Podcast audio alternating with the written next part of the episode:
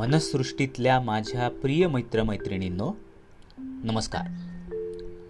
इथून पुढची काही मिनटं डोळे मिटून आणि जीवाचा कान करून तुम्ही ऐकू शकाल का? कारण एक अतिशय महत्त्वाची गोष्ट मला तुमच्याबरोबर शेअर करायची आहे. अमेरिकेमध्ये गेल्या वीस वर्षांमध्ये हॅपीनेस आनंद या गोष्टींवर जे काही संशोधन सुरू आहे. त्या संशोधनामध्ये एक महत्त्वाचा टप्पा एक इंटरेस्टिंग गोष्ट. ती म्हणजे एलिझाबेथ ब्लॅकबर्न नावाच्या बायोसायंटिस्ट ज्या नोबेल प्राईज विनर आहेत. त्यांनी एक अतिशय महत्त्वाचा शोध जो तुम्हाला सगळ्यांना आवडेल असा शोध त्यांनी लावला आहे तो शोध असा आहे की हॅपीनेसशी संबंधित एक महत्त्वाची असलेली गोष्ट. ती म्हणजे ध्यान. इंग्लिशमधला शब्द मेडिटेशन या धा या ध्यानाचा परिणाम आपल्या त्वचेवर अतिशय महत्त्वाचा अतिशय मोठा परिणाम होतो. एलिझाबेथ ब्लॅकबर्न एलिझाबेथ ब्लॅकबनने असं सिद्ध करून दाखवलंय की ध्यानामुळे आपली त्वचा तरुण राहायला मदत होते. आणि हा शोध जेव्हा लागला तेव्हा पाश्चात्य जगामध्ये ह्याच्यावर प्रचंड चर्चा वादविवाद झाले. पण एका बायोसायंटिस्टने ध्यानावर केलेला हा प्रयोग की तरुण त्वचेचं रहस्य फेअर अँड लवली नसून ध्यान आहे हा प्रयोग मात्र चांगलाच गाजला. त्याच्यावर अजूनही पुढचं सगळं संशोधन सुरू आहे. अशाच पद्धतीने ध्यानावर जे अनेक रिसर्चेस संशोधनं झाली. त्याच्यामध्ये खूप इंटरेस्टिंग गोष्टी आपल्या सगळ्यांच्या समोर गेल्या वीस वर्षात येत आहेत. काही महत्त्वाच्या गोष्टी अशा की आठ आठवड्यांचं कुठलंही मेडिटेशन तुम्ही जर आठ आठवडे सलग केलं तर तुमच्या मेंदूमध्ये काही कायमचे पॉझिटिव्ह बदल घडतात. तुमच्या शारीरिक ज्या प्र प्रतिक्रिया असतात किंवा मेंदूकडून दिला जाणाऱ्या ज्या प्रतिक्रिया असतात त्या कमी व्हायला लागतात आणि तुम्हाला प्रतिसाद द्यायला जमायला लागतं. दुसरा परिणाम एक अतिशय महत्त्वाचा आहे.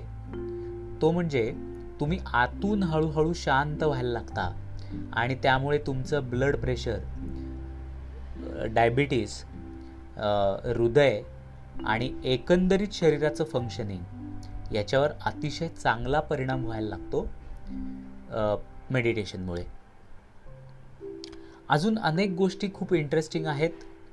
मी नंतर कधीतरी त्या तुमच्याशी शेअर करेन. दुसरा एक इंटरेस्टिंग प्रयोग जो हॅपीनेसवर झालेला आहे. एका कॉलेजच्या गटावर हा प्रयोग केला गेला. दोन गट केले गेले. एका गटाला काही पैसे देण्यात आले. दुसऱ्या गटाला सुद्धा तेवढेच पैसे देण्यात आले. पहिल्या गटाला असं सांगितलं गेलं की हे पैसे घेऊन तुम्ही जायचं आहे आणि जिथे कुठे कॉलेजच्या बाहेर तुम्ही जाल तिथे मस्त काहीतरी मजा करायची आहे.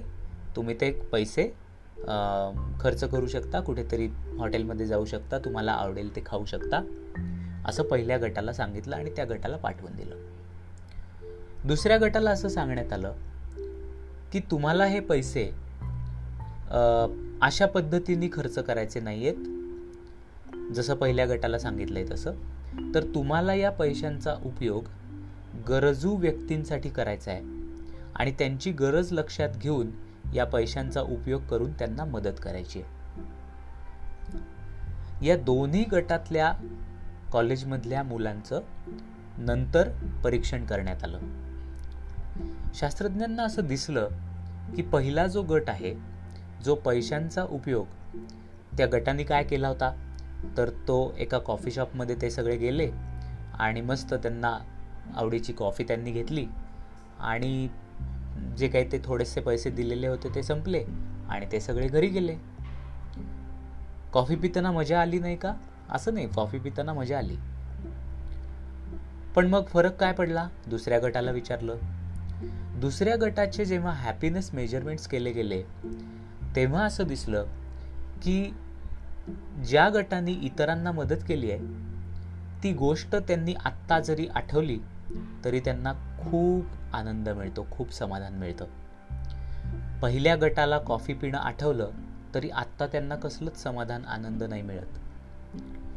शास्त्रज्ञांना हे अजून अजून स्पष्ट व्हायला लागलं आणि याच्यापुढे अजूनही काही प्रयोग झाले काही प्रयोग चालू आहेत.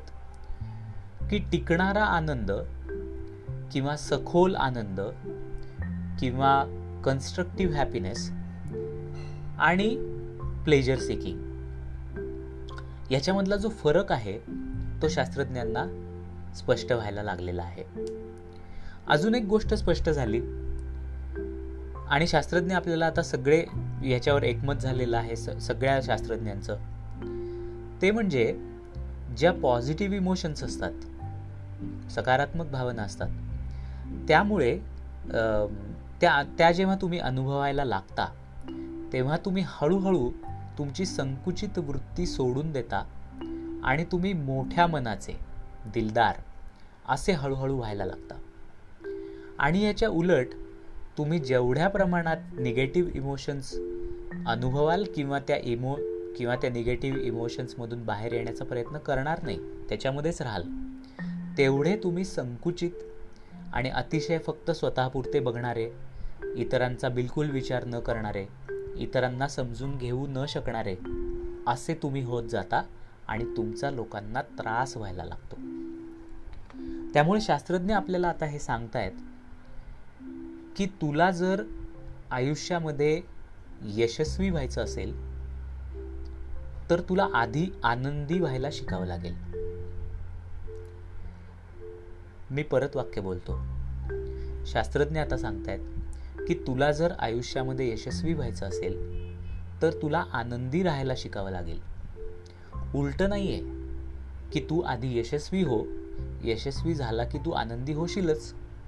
असं नाही आहे पूर्णपणे उलट आहे की तू आनंदी राहण्याची कला आत्मसात कर आणि मग तुला जे काही अचीव करायचं आहे ते अचीव करण्याची शक्यता खूप मोठ्या प्रमाणामध्ये वाढणार आहे. मला वाटतं जगाच्या इतिहासातला आधुनिक शास्त्रांनी सिद्ध केलेला हा एक अतिशय क्रांतिकारक शोध आहे. या दोन तीन चार जे काही मी तुम्हाला प्रयोग आणि त्यातून आलेले निकष निष्कर्ष जे मी तुम्हाला सांगितले हे हे सगळे निष्कर्ष आपल्या सगळ्यांच्या चांगल्या जगण्याशी संबंधित आहेत. आणि आता आपल्या या चांगल्या जगण्याशी संबंधित हे जे निष्कर्ष मिळालेत हेच निष्कर्ष आपल्याला मनसृष्टीचं काम करताना वापरायचे आहेत. कारण जगणं आणि मनसृष्टीचं काम हे वेगळे नाही आहेत. मनसृष्टी हा पण जगण्याचाच एक भाग आहे. त्यामुळे जगण्याबद्दलची नैसर्गिक तत्व सिद्ध झालेली तत्व जी एका उत्तम आयुष्याकडे आपल्याला घेऊन जाणार आहेत अशीच तत्व आपल्याला मनसृष्टीमध्ये आणायची आहेत. फायदा असा होईल की आपण सगळ्यांनी मिळून ती प्रिन्सिपल्स जर स्वीकारली आणि त्याच्यावर चालायला सुरुवात केली तर एकमेकांकडून जी एनर्जी आपल्याला मिळेल जो पुश मिळेल त्यामुळे त्या रस्त्यावर चालत राहणं आपल्याला थोडंसं सोपं होईल. कारण या रस्त्यावर चालणं इतकं सोपं नाही. म्हणजे शास्त्रज्ञांनी जो प्रयोग केला की तुम्ही हे पैसे घ्या आणि ते गरजूंसाठी उपयोगात आणा. तर अशा पद्धतीने गरजूंसाठी स्वतःचे रिसोर्सेस वापरणं आणि गरजूंसाठी काम करणं हे जे सेल्फलेस वर्क आहे हे एखाद दिवस दोन दिवस चार दिवस ठीक आहे पण ते लॉंग टर्मसाठी करणं ही गोष्ट सोपी नाही. आणि म्हणून या मार्गावर चालत राहण्यासाठी आपल्याला जर एकमेकांची साथ मिळाली काही जण बरोबर मिळाले तर आपण दीर्घ काळ ह्याच्या या मार्गावर चालू शकू आणि एका उत्तम आयुष्याकडे जाऊ शकू. आता उत्तम आयुष्य हे जेव्हा मी म्हणतो तेव्हा एक अतिशय महत्त्वाचं वाक्य मला तुमच्याशी शेअर करायला आवडेल.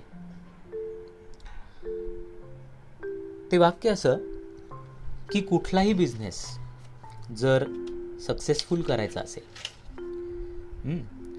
आणि तो बिझनेस लॉसमध्ये जाऊ नये असं वाटत असेल. तर तुम्हाला हार्डवर्क आणि स्मार्ट वर्क दोन्ही करावं लागतं. तसंच जर आयुष्य लॉसमध्ये जाऊ नये असं वाटत असेल तर तुम्हाला सेल्फलेस वर्क आणि हॅपीनेसकडे प्रवास करावाच लागतो. तुमच्या लक्षात येईल की या वाक्यामध्ये अतिशय मोठा अर्थ आहे.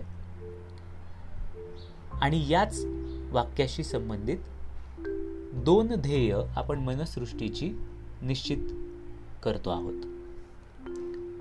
आपल्याला जे साध्य करायचंय ते म्हणजे एकीकडे सेल्फ कॉन्शियसनेस आणि दुसरीकडे सोशल कॉन्शियसनेस सेल्फ कॉन्शियसनेसचा मार्ग असेल सायकोलॉजी आणि स्पिरिच्युअलिटी किंवा योग किंवा मेडिटेशन वगैरे वगैरे. आणि सोशल कॉन्शियसनेसचा मार्ग असेल सोशल प्रोजेक्ट्स जे आपण समाजासाठी काम करू आणि सेल्फलेस काम करू. दोन्ही मार्ग एकमेकांना कॉम्प्लिमेंटरी आहेत पूरक आहेत. तुमच्या लक्षात येईल की तुम्ही पाच मिनटं ध्यानामध्ये बसू शकता पाच मिनटाच्यावर बसू शकत नाही किंवा वीस मिनटं बसू शकता त्याच्यावर बसू शकत नाही. फार तर अर्धा तास बसू शकता त्याच्यावर बसू शकत नाही. ध्यानामध्ये बसण्याची ही कपॅसिटी जशी त्या प्रॅक्टिसनी वाढेल तशीच ती कपॅसिटी वाढेल सेल्फलेस वर्क करण्यातून सुद्धा.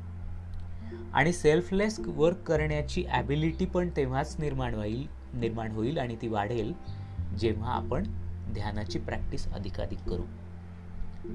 या दोन्ही गोष्टी एकमेकांना अतिशय पूरक आहेत अतिशय जवळच्या आहेत. त्या तशा का आहेत हे आत्ता मी तुम्हाला सांगत नाही नंतर मी तुमच्याशी ते शेअर करेन.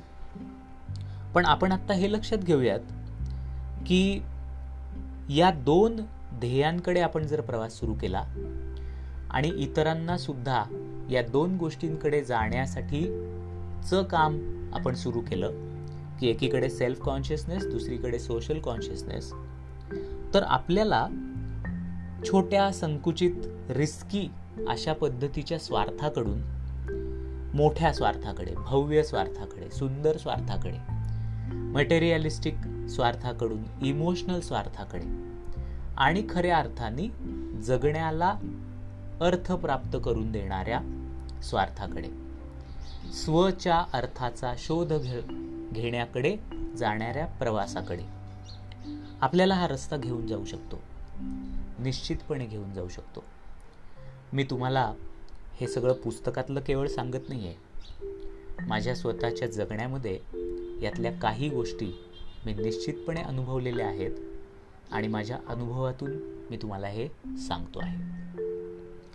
मला वाटतं की मनसृष्टीचं मिशन आणि व्हिजन या मिशन आणि व्हिजनची स्पष्टता तुम्हाला आता हळूहळू यायला लागेल.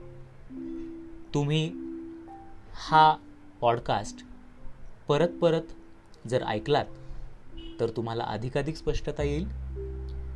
आणि मग आपण याच्यावर अधिक चर्चा करू. धन्यवाद.